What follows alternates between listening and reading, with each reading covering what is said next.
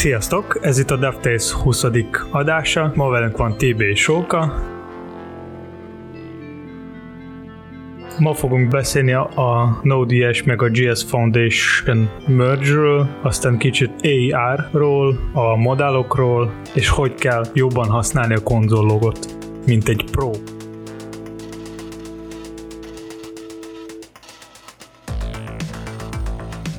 Szóval az első téma az, hogy a Node.js meg a JS Foundation fognak bemergerni, és fognak működni mint egy cég, nem tudom, hogy hallottatok-e erről. Szóval nem, nem minden fejlesztőről neki, hogy, hogy ez meg fog történni, viszont a Node.js meg a IS Foundation az ígérnek meg, hogy ők fognak megpróbálni kicsit jobban integrálni, meg jobban fejleszteni a saját eszközöket. Még egy kicsit az elejére visszakanyarodva. Mi ez a két cég pontosan? Mit csinálnak ők? Maga Node.js, ez egy open source-os cross-platform JavaScript-es runtime környezet, amit a JavaScript-et futtat, és van egy ilyen Node.js Foundation, ami maga a Node.js-nek az alapítványa, és ugyanúgy a JS-nek is van egy saját alapítványa, amelyik foglalkozik a JavaScript-es standard, standardekkel. Ez a kettő alapítvány össze fognak mergerni egybe. Ez így alapvetően tök jó gondolatnak tűnik. Miért nem tetszik egyes fejlesztőknek ez? Hát szerintem mindig vannak olyan fejlesztők, aki, akinek nem tetszik bármi is, amit történik interneten amit valamelyik adásban is beszéltünk, hogy a Microsoft megvette GitHubot, akkor is voltak olyan fejlesztők, akinek ezt nem, nem tetszett, tetszett, és voltak, akinek tetszett. Szóval szerintem itt is ugyanaz, csak meg kell hype valamilyen témát interneten. Na jó, de hát az a téma az ott tehát erősen épített a múltra, arra, hogy milyen, milyen volt a Microsoft-tal dolgozni. Ebben az esetben viszont valószínűleg inkább egységesség várható. Tehát az, amik most különbségek egy böngészős JavaScript meg egy Node.js JavaScript között, ezek valószínűleg csökkenni fognak, és előbb-utóbb teljesen eltűnnek. Tehát csak jósülhet ki belőle szerintem. Én is, viszont gondolom azok a fejlesztők, akinek, vagy azok az emberek, akinek ez nem tetszik, ők félnek attól, hogy lesz közte olyan függőségek, ami lehet, hogy fognak zavarni bizonyos fejlesztésekben. Nem tudom, ez csak így tippelek egyelőre. Mit írtak? Hát Addig is mesélünk arról, hogy 20. adásunk, szép kerek évforduló, szinte egybeesett azzal, mint amikor a Stack Overflow 10 éves lett, és ugye 10 év múlva ők is 20. adásnál lesznek, tehát a 20. évet kezdik majd meg, de addig is sok millió felhasználót tudtak begyűjteni maguknak, és sok-sok millió kérdést, illetve azokra adott még több választ. Amivel segítik a fejlesztési munkánkat. Mondjak konkrétumokat? Igen. Tehát ők azt mondják, hogy, hogy mióta elindult a site, azóta 9,3 millió userük lett, akik 25 millió kérdést tettük fel, és 16 millió válasz jött ezekre. Nagyjából ilyen-olyan kalkulások alapján azt mondják, hogy minden, nagyjából minden ötödik másodpercben egy válasz beérkezik az oldalra valamilyen kérdése, és ezeket a, a válaszokat az idő óta, mióta elindultak, 12,3 milliárd szor találták már meg emberek, amikor kerestek valamire, ugye valamire szükségük volt, rákerestek Google-be, és kidobta nekik a választ. Még volt egy ilyen kalkuláció is, ami ilyen érdekes szám, hogy, hogy konkrétan ez, hogy már emberek kész válaszokat kaptak bizonyos problémákra. Összesen nagyjából több mint 3 milliárd órát spórolt meg úgy összességében azoknak az embereknek, akik használták a, a Stack Overflow-t. Nem Nagyon tudom, milyen kalkuláció ez, de, de durva számok. Hát nagyon nagy segítség ez a világnak. Gondolj csak bele, hogyha valamit nem találsz, hol tudod megkeresni. Annyira de facto szabványá vált, hogy Stack Overflow első találat az pont jó lesz. És így az eseteknek a 60-70-80 százalékában ez tényleg igaz is. Hát igen, meg igazából az ereje az az szerintem ugye hát a, a pontozási rendszere. Tehát ha, ha már látod, hogy egy, egy, egy válasz fel van pontozva, ki van pipálva, onnantól azt úgy veszed, hogy valószínűleg az a jó megoldás, azért még érdemes mögé gondolni, de, de nagyon jó használható. És ti már próbáltatok ott vagy kérdezni valamit, vagy, vagy válaszolni valamilyen kérdésre? Persze, de nem sikerült. nem, tehát nekem... Angol kérdése magyarul. Igen. Nekem a Stack overflow userem mellett, amik vannak pontok, azok gyakorlatilag néhány jó, jól, jól ö, definiált kérdésnek köszönhetem ezeket, mert hogy olyan dolog, dolgot tudtam kérdezni, amire csak így pislogtak sokan, is. hát jó 30-40 napig nem is kaptam normális választ rá. Ott, hogy válaszadással az ember pontot tudjon szerezni, hát tényleg a toppon kell lennie, mert pillanatok alatt válaszolnak. a könnyű témákra. Ugyanezt mondtam volna, hogy én szerintem egy kezemben össze tudom számolni, hogy hányszor írtam választ valamire, de lehet, hogy csak három ujjamon. Csonka kezelőd, és tehát, hogy igazság szerint a leg, leg szükségszerűbb kérdésekre már általában mindig ott van a válasz. Vagy tehát olyan kérdésekre nincs ott a válasz, ami, ami már tényleg olyan bonyolultságú lehet, vagy annyira ilyen, ilyen esetfüggő, hogy, hogy nem is mondjuk két sor megválaszolni. Vagy éppen elkerül minket a pont a bonyolultságánál. Fogva. Igen. De szerintem még mindig vannak olyan kérdések, amik, amelyekre nincs kérdés, és az akár elég egyszerű dolgokra és nem tartjátok fontos mondjuk erre, ezekre, vagy így feltenni a kérdés is, írni rá választ, vagy... Én tettem föl kérdést, tehát amikor olyan, hogy ne, nem található a Stack Overflow sem, azért szoktam időt adni magamnak, hogy megkeresem a dolgot, de hogyha nincs, akkor simán fölteszem Stack Overflow-ra is a kérdést. Én arra gondolok, hogy ha mondjuk van valami téma, és van, vagy kérdés, és akkor rákeresték interneten, bárhol, tök mindegy, nem találtatok rá választ, viszont egy idő után meg, meg lett a megoldás, hogy kell ezt megoldani, és nem tartjátok-e fontos ez erről írni Stack Overflow-on, hogy másnak is legyen ez a tudás? Ezt mondjuk pont nem, viszont ö, visszaszoktam men- menni felpontozni azt, hogyha valami, valami jó válasz, és tényleg sikerül használ, használnom, úgy a kérdést, mint a választ fel szoktam pontozni. De ugyanígy egy rossz választ meg ugyanúgy lehúzok, szóval... Egyébként egyszerű kérdést marha nehéz feltenni is, mert valószínűleg, hogyha egy egyszerű problémakörre nem találtál megoldást, akkor lehet, hogy rosszul kerestél. Ilyen alapkérdésekre vagy alapkérdéskörökre általában mindig van valamilyen kérdés föltéve, csak hát nem biztos, hogy egyből meg is találod. Szerintem még egy nagyon fontos dolog az, hogy még kell tudni, hogy hol inkább kérdezni. Tehát vannak ilyen kérdések, ami nem biztos, hogy jó ötlet Stack Overflow-on kérdezni, hanem inkább mag, ha mondjuk ez valami lib, vagy valami open source-os projekt, akkor inkább ez GitHubon is GitHubon, vagy a GitLabon, tehát ott is főként igen kérdezni. Már ott sokkal több esély, hogy ott a fejlesztők fognak válaszolni. Még egy másik hely, ami van ezek a, tehát vannak ilyen open, úgy, úgy, úgymond open source-os csetek, ahol amelyeket az open source fejlesztők szokták használni. Egy ilyen például a Gitter, és csomó ilyen open source-os projekt van, amelyeknek van egy saját chat, és akkor akár ott is lehet kérdezni, és sokszor akár rögtön is lehet kapni a választ. Szóval visszatérve a Node.js Foundation meg a ES Foundation merge hogy kérdezted, hogy miért ott a fe- nem minden fejlesztő boldog, hogy ez megtörténik és az inkább azért van, mert azok a fejlesztők, akik gondolnak, hogy ez nem biztos, hogy ő ötlet, ők azt gondolnak, hogy a IS Foundation elhanyagol a, a mostani open source-os projektek, és hogy ők félnek attól, hogy ez megtörténhet a Node.js-sel.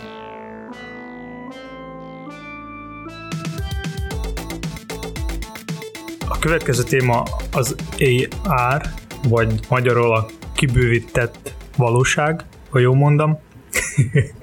Tökéletes. Még nyáron Apple bemutatta egy olyan file, mint egy kép, amelybe be lehet rakni egy 3D-s objektumot, ez bármi is lehet, akár tévészék, számítógép, telefon, tök mindegy, cipő, ruha. Az azért jó, mert meg lehet nézni 3D-n tárgyat, és akkor ehhez nem kell semmi speci készülék, vagy semmi speci alkalmazás, és ez igazából bármilyen eszközöken meg lehetne majd nézni. Most egyelőre csak az Apple, Apple eszközökön ez meg lehet oldani, és még a frontendhez úgy kapcsolódik, hogy az majd jövőben ki lehet használni a weboldalakon. Emlékeztek, hogy még nagyon régen volt egy olyan hype, hogy a webshopokon raktak bele ilyen sliderek, ahol lehetne, lehetett így forgatni a tárgyakat uh-huh. Mhm. 3D-n, és az igazából vagy a flash volt, vagy ilyen 100 millió kép, ami egymás után jön. Igen. És igazából ez tud, tehát ez az új technológia, ami Apple kitalálta, tudna ezt kiváltani, ami sokkal jobb,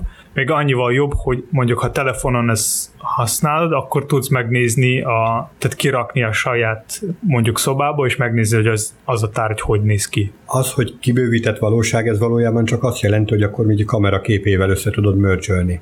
De hogyha csak önmagában a fájt nézzük, akkor miben különbözik a virtuális valóságtól? Hát maga a fájlt, azt meg tudsz nézni ugyanúgy a gépen, és megnyitni, és így fordítani. Tehát ez mint egy kép vagy egy vi- videó. Értem, a kérdésemre még mindig nem kaptam választ. Tehát ugye a VR az, az amikor teljesen nem, nem létező dolgot renderelsz. Például egy képet 3D-ben. Csak ugye sokkal nagyobb helyszínekről, szkénekről van szó. Az AR meg azt mondja, hogy a meglévő képet, tehát mondjuk egy kamerának a képét kiegészíti. Hát igen, kiegészíti valamilyen tárgyat. Igen, csak hogy ez weboldalon, hogy Hát a weboldalon te belerakod ezt a, tehát mint egy úgymond képet, vagy egy fájlt, és akkor az a kép helyett lesz. Tehát mint egy image tag, csak az image tag helyett lesz ez a fájl, igen, ez, és akkor ott lesz ilyen 3D-s... de ez nem AR, hanem VR inkább. Ez nem, nem VR, ez AR ugyanúgy marad, ott neki lesz, egy, neki lesz egy plusz egy, egy, új- egy új ikon, ami megmutatja, hogy ez egy AR kép, megnyomod ezt a képet, és meg tudod nézni 3D-n a saját eszközön,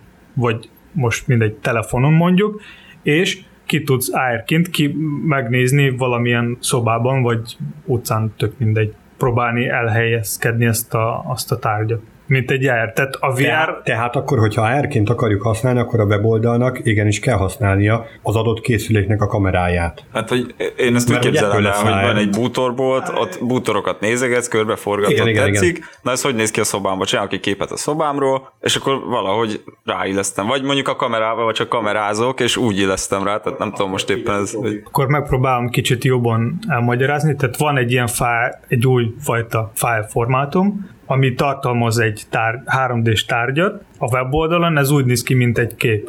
Viszont neki lesz egy új ikonja, ami mondjuk a telefonon, ha ráklikkelsz, vagy rátappolsz erre az ikonra, akkor ő megnyitja neked ezt a képet, Egy új alkalmazásban, nem, nem Ha új nem? alkalmaz, tehát lesz ne, tehát neki van egy saját beépített UI-ja, és akkor abban ami tud, nem a böngésző, ami, nem, ami a, nem, ami a böngészőnek a galéria gondolom, ami nem, nem, is nem, ami a böngészőnek egy része, tehát ez mondjuk ha iOS-on ez már beépített funkció, Aha. mint egy, nem tudom, mint egy alert, és akkor abból lehet forgatni bármilyen irányba ezt a tárgyat, vagy lesz ott plusz egy ikon, ami, amelyikre rákattintasz, és tudsz nézni a saját kamerával, hogy hogy ez néz ki a, a valós világon, ez, ez a tárgy. És akkor ez olyan esetekben, amikor nem engedélyezett a kamera, vagy egyszerűen csak nincs mondjuk egy asztali gépnél, ők bukták ezt a feature-t. Hát igen, ott szerintem csak úgy simán 3D fognak tudni nézni.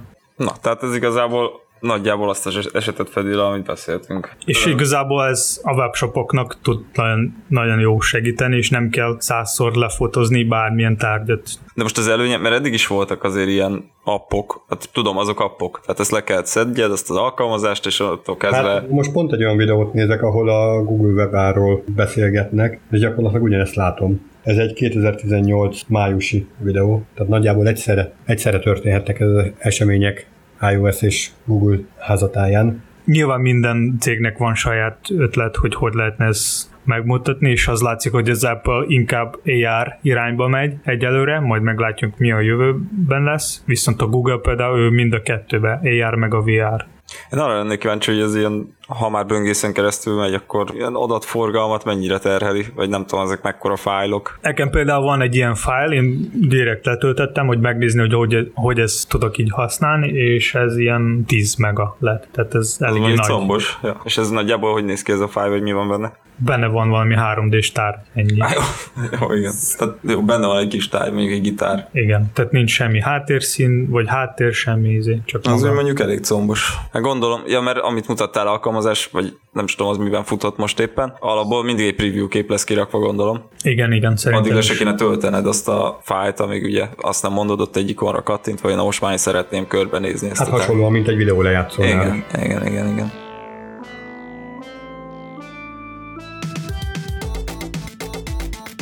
Na, nem olyan rég volt egy cikk, ami arról szólt, hogy miért használunk ilyen sok modált, dialogot, pop-upot, vagy bárhogy hívhatjuk igazából, tehát felugró ablakot honlapokon. Magyarul ugye olyan tartalmakat, eh, amik alapból nem látszanak az oldalon, viszont bármilyen felhasználói közbeavatkozásra, mondjuk egy linkre vagy gombra rákattintva előugranak, és újabb tartalmat hoznak föl. Vagy egy idő után, hogyha úgy olyan logika van mögötte, akkor eh, bizonyos idő után csak úgy maguktól felugranak, és promóznak valamit, vagy figyelmeztetnek valamiről, vagy éppen GDPR-t kell elfogadnod, és azért. Ilyenekre a böngészőbe szokott is beépített támogatás lenni, hogy ezeket nem utogassa. A natívokat. Igen. Hát igen, csak nem mindegyik böngő, tehát nem minden, minden pop-up, vagy minden ilyen felugró ablak úgy van megcsinálva, hogy a böngészőt tud megtalálni, hogy ez pontosan mi, és amúgy is felugrik. De az megvan, hogy miért kerültek be a böngészőbe ezek a tiltó beállítások? Mert hogy ez gyakorlatilag, amit te is említettél, reklám célra volt használva, és végtelen sok reklám jött elő egy-egy olyan oldal kinyitásával, illetve bezárhatatlanná tette az oldalt, mert amint bezártad, kinyitott még egy kettőt. És egyébként csomó és hátránya is van. Igen, és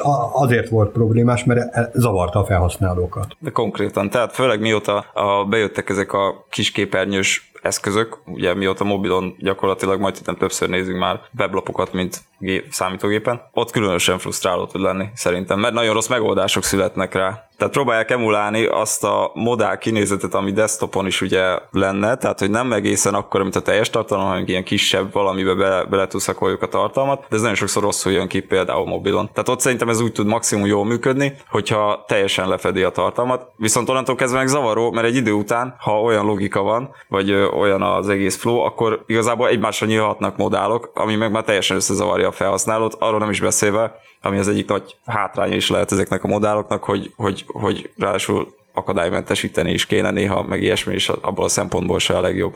Hát meg eleve, hogyha valaki tartalmat akar fogyasztani, akkor neki jönnek fel ilyen, hogy fogadd el a süti nyilatkozatot, meg a GDPR-t, meg a nem tudom micsodát, azok teljesen kívül kéne, hogy essen az ő látókörén, tehát nem azért jött, és addig el sem tudja kezdeni azt, nem, amiért. Ráadásul ha azt mondja, hogy én nem akarok ezzel semmit kezdeni, tehát elfogadni se akarom, meg rányomni se akarom, meg semmit nem akarok, addig az ott lesz az a, az a, az a felugró. Igen, és ugye a mobilon kit akarja az egészet, úgyhogy igen. Teljesen használ. Tehát elfogadod. Mert teszi. De az még egy dolog, de az, az még idő is több, amikor, amikor nyomják az arcodba a tényleges reklámot. Vagy hogy most jelent, vagy lájkod az oldalunkat Facebookon, és onnantól kezdve nem tudom, eltűnik ez a... Igen, tehát, hogy, tehát mindenféle ilyen hiper-szuper dolog van, és ez, ez, a, ez, a, ez egy dolog, mert ugye vannak ilyen promó oldalak, amikor ez így belefér, és annyira nem veszed komolyan a dolgot, viszont vannak komolyabb oldalak is, ahol szerintem túl sűrűn vannak használva ezek a tartalmak. Hát, hogy egyet említsek az Oracle-nek az oldala, az például engem borzasztóan tud zavarni, hogy bármilyen doksit keresek, följön egy pop-up, hogy lépjek be. Szerintem még legrosszabb az, hogy amikor használsz valami adblocket, vagy ublok, és akkor vannak ilyen oldalak, ami, amelyiket, amelyik figyelnek azt, hogy felhasználó használ ilyen reklámblokkolót vagy sem, és akkor mutatják egy overlay, ahol amiatt nem tudsz rendesen használni az oldal. Szerintem ez még, még rosszabb. Tehát most már felsoroltunk ugye néhány hátrányát, még azt szokták mondani, hogy, hogy egy tapasztalatlanabb internet használó ember sokszor még azért zavarodik meg a dologban, mert ő csak rányomott egy gombra, hogy szeretne valamit felúrik ez az egész pop-up, és utána nem mindig egyértelmű van megcsinálni, hogy ebből hogy tud kilépni. Mert hogyha mondjuk van három út, ami lehet, ugye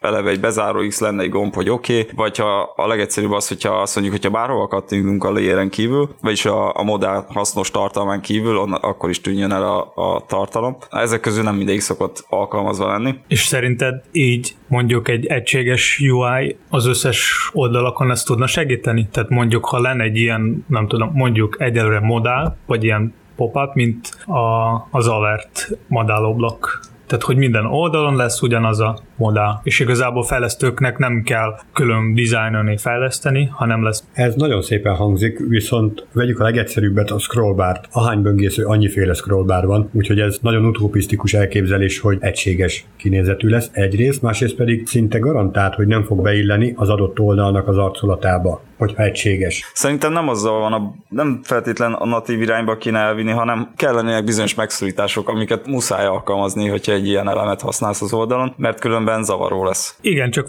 mondjuk vannak ilyen natív megoldások, amíg még mindig mindenki használ, mert ez sokkal kényelmesebb, mint saját, mondjuk egy Select a mobilon, ez sokkal, egy, sokkal jobb használ, használni, mint valamilyen custom select. Igen, a mobilon ez tök jó tud működni például a selecteknél, de hát te is tudod, hogy általában szeretünk mindent bedizájnolni. Ezért ritka az, hogy natív valamilyen eszközt használunk megjelenítésre, mert azonnantól kezdve az arculatban nem illik be, amit a Róka is mondott. A le, de lehetne valami más megoldás, most így csak Mire gondolsz?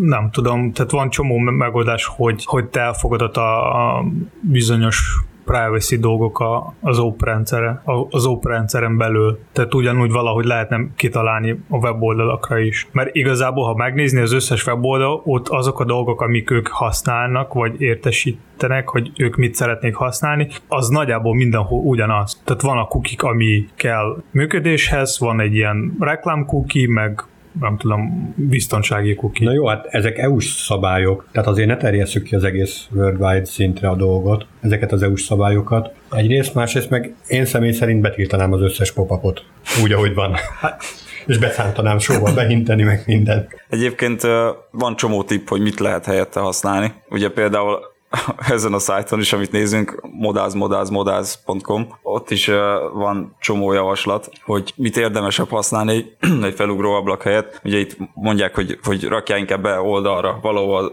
az oldal, oldalára, a szájtod oldalára egy, egy sidebart, és akkor azt lehessen becsukni, hogyha zavaró, hogy ott van, de egyébként meg ugyanúgy tudsz tovább menni a tartalommal, csak, csak ott megjelenik oldalt. Tehát nem takar ki más hasznos tartalmat. Szerintem ez a megoldás, ez a megoldás pont úgy néz ki, mint egy reklám, és senki sem Igen. fog figyelni oda ez már berögződés miatt. Na mindegy, de annyit is vannak, hogy csak jeleníts meg tartalmon belül, vagy pedig inkább használjuk ezeket a akkordionokat, tehát ezeket a lenyíló tartalmakat. Na egy kicsit uh, visszakanyarod, vagy pontosan ezt a sütisávot, ez hogy is van. A szabályozás azt írja elő, hogy ameddig a felhasználód nem fogadta el, addig te ne is biztosítsál tartalmat neki. Tehát konkrétan úgy kéne az oldalakat elkészítenünk, hogy följön egy hatalmas nagy sütisáv, és addig nem rakunk le sütit, meg semmit, nem mutatunk se tartalmat, se semmit, ameddig ezt el nem fogadta. Hogyha nem fogadja el, akkor marad egy fehér oldalnál. Okay. Na, ez sehol sincsen meg leimplementálva így. Gondolj el, hány oldalról fordulnának vissza. Akkor... Hát nem véletlen. És egyébként a törvényhozás ilyen tekintetben szemet huny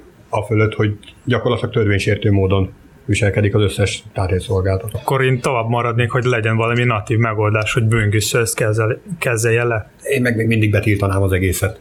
Hogy ne legyen, tehát az nem pop up szinten, vagy ilyen felugró ablak szinten, Igen. hanem valami más, csak hogy így egységes lesz legalább, legalább egy böngésző. Egyébként nem olyan rég a rádióban volt témázás, ilyen fura dolgokról, mindegy, és uh, és volt egy nő, aki azt hozta föl idegesítő dolognak, pont a sütisávot, mert ugye gondolom olyan sütisávot látott, amikor tényleg ilyen cookies raknak rá ilyen képként a, a sütisávra, és hogy, hogy miért csinálja minden oldal ezt, mert hogy most egy oldal ezt elkezdte, hogy milyen vicces, hogy odaérsz az oldalra, és már is sütit kínálsz neki, mint a vendégségbe jönnél. És ő azt itt abban a hitben volt, hogy, hogy valójában ez csak egy ilyen szép gesztus az oldal készítőjétől, hogy sütit ad neked, amikor odaérsz.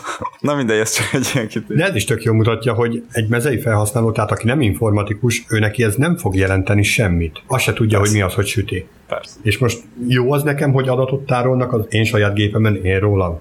Most ez jó vagy nem jó? Mert hogy a süti ugye arról szól, hogy egy weboldalt meglátogatsz, és a weboldal tárol a te saját gépeden rólad, saját magadról adatot. Milyen célral, az már más kérdés, de egy összességében szerintem annyi a lényeg, hogy nem, az, nem is az, hogy írtsuk ki a modellokat, vagy, vagy tehát ha muszáj, akkor legyen, de, de bonyolultabb logikát ne rakjunk bele, mert nagyon sokszor ez a valahogy úgy készülnek el dizájnok, felületek, hogy, hogy felnyitsz egy modált abban, még keresel, kilistáz valamit, tovább nyomsz, még egy modált feldob, tehát ez a... Még ott, biztos. ott, igen, és, és hogy biztos törölsz valamit abból a tételből, tehát hogy igazából ezt kéne elkerülni, hogy ilyen bonyolultabb logikát ne rakjunk modálba, és legyen, legyen accessibility szempontból könnyen használható. Szerintem ez fontos. És akkor mi, mik azok az esetek, mikor kell használni modálok szerinted? Szerintem alapvetőleg nem lenne rá szükség, mert van csomó alternatíva amit használhatsz helyette. Csak egész egyszerűen ez elterjedt, mert abban az esetben fontos, hogyha valami olyanra akarjuk felhívni a figyelmet, amit, amit tényleg a, a felhasználó arcába akarunk tolni mert az egy olyan fontos dolog. Egyéb esetben, ha valamilyen funkciót akarunk neki, tehát rányom valamire, és egy funkciót, mondjuk egy formot akar kitölteni, azt már nem egy modába kéne rakni, azt, ő, azt lenyithatjuk alatta is, és törse ki ott. Na, de az első esetre akkor jó példa az, hogyha mondjuk egy fájt, fájkezelő felületen vagyunk, és a fájt akarod törölni, akkor felugrik egy ilyen ablak, és megkérdött tényleg. Ez szerinted akkor így, ez még belefér? Igen, mert valószínűleg, hogyha nem akarod mégse kitörölni, és fontos lehet neked, akkor, akkor így, így tudjál róla, hogy, hogy, hogy biztos törölni akartad. És ez miért nem lehetne külön oldalon? Mondjuk. Hát mert ez olyan minimális tartalom, hogy ezért nem fogod eldobni egy külön oldalra. Vagy például olyan, mint a GitHubon, amikor törölni akarsz egy saját repót, akkor megkéri, hogy légy írd be a repónak a nevét a saját kis kezeddel. Uh-huh. Tehát nem azt kérdezi, hogy tényleg biztos, meg mit tudom én, hanem hogy írd bele a nevedet, vagy a repónak a nevét, és hogyha azt leokézod, akkor fogja csak törölni. Tehát megerősíti kérdés, de mégsem egy pop oldották meg. Nagyon helyesen. mondom, csomó alternatíva lehet, csak nyilván ez már ilyen berögződésből tervezési szakaszban már mindenki az úri, hogy ott rányom, kéne valamennyi tartalmat neki feldobni, de ez mégse külön, akkor modá, nem külön oda, akkor modá.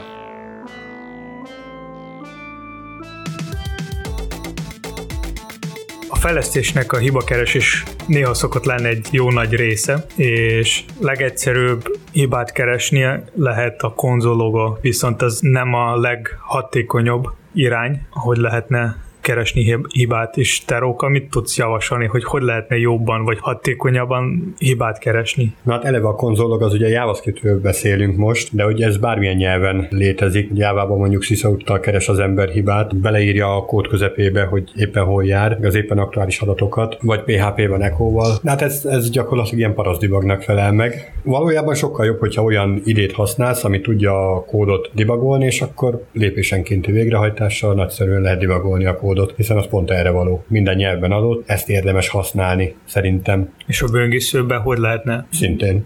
Az, a developer toolbarok azok egész jó minőségűek ilyen tekintetben, tehát a source fülön gyakorlatilag az eredeti forrás fogod látni, még egy összebuilder szoftver esetén is. Ezekre megvannak a módszerek, és akkor az eredeti forrásban tudsz lépkedni sorról sorra, lépésről lépésre, töréspontokat helyezhetsz el, változókat irathatsz ki, vagy módosíthatsz éppen, ahol éppen jár a végrehajtás. A debugolásra inkább ezt tudnám ajánlani. Persze adott esetben lehet, hogy a konzolog is segíteni fog. A konzologon kívül, hogyha már JavaScriptről beszélünk, akkor érdemes megemlíteni a debug nevű framework framework ami hát konzolra fogja kiírni a hibaüzeneteket, de nagyon jó szűrési feltételek vannak hozzá, és ezek gyakorlatilag még akár production kódban is benn maradhatnak. Configból szabályozható, hogy éppen milyen modulnak a logjaira vagyunk kíváncsiak, és milyen, milyenre meg nem. Tehát nem kell kódot módosítanunk ahhoz, hogy részletesebb logoláshoz jussunk. Miért ismerült föl ez a kérdés, Edu, hogy miért akarják megállítani az emberek a konzolok használatát? Milyen baj lehet vele? Mit tudsz erről? Hát gondolom azért, mert vele nagyon nehéz így dibágolni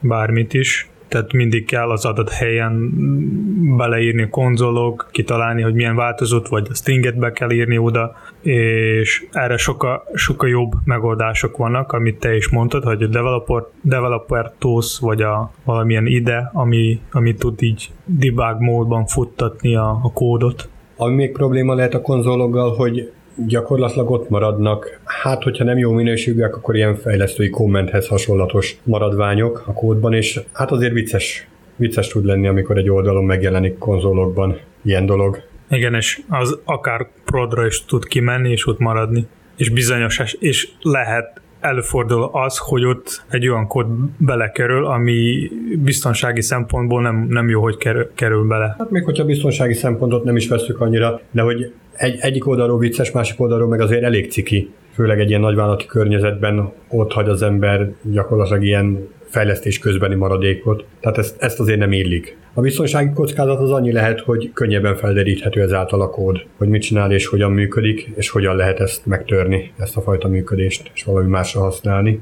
Úgyhogy tényleg érdemes elkerülni a konzolokat, bár nem mindig lehet. Ennyi fért bele a mai podcastbe. Kövessetek minket Twitteren, Facebookon, írjatok nekünk nyugodtan, ha bármilyen kérdés van vagy ötlet, hallgassátok minket legközelebb is. Sziasztok! Sziasztok!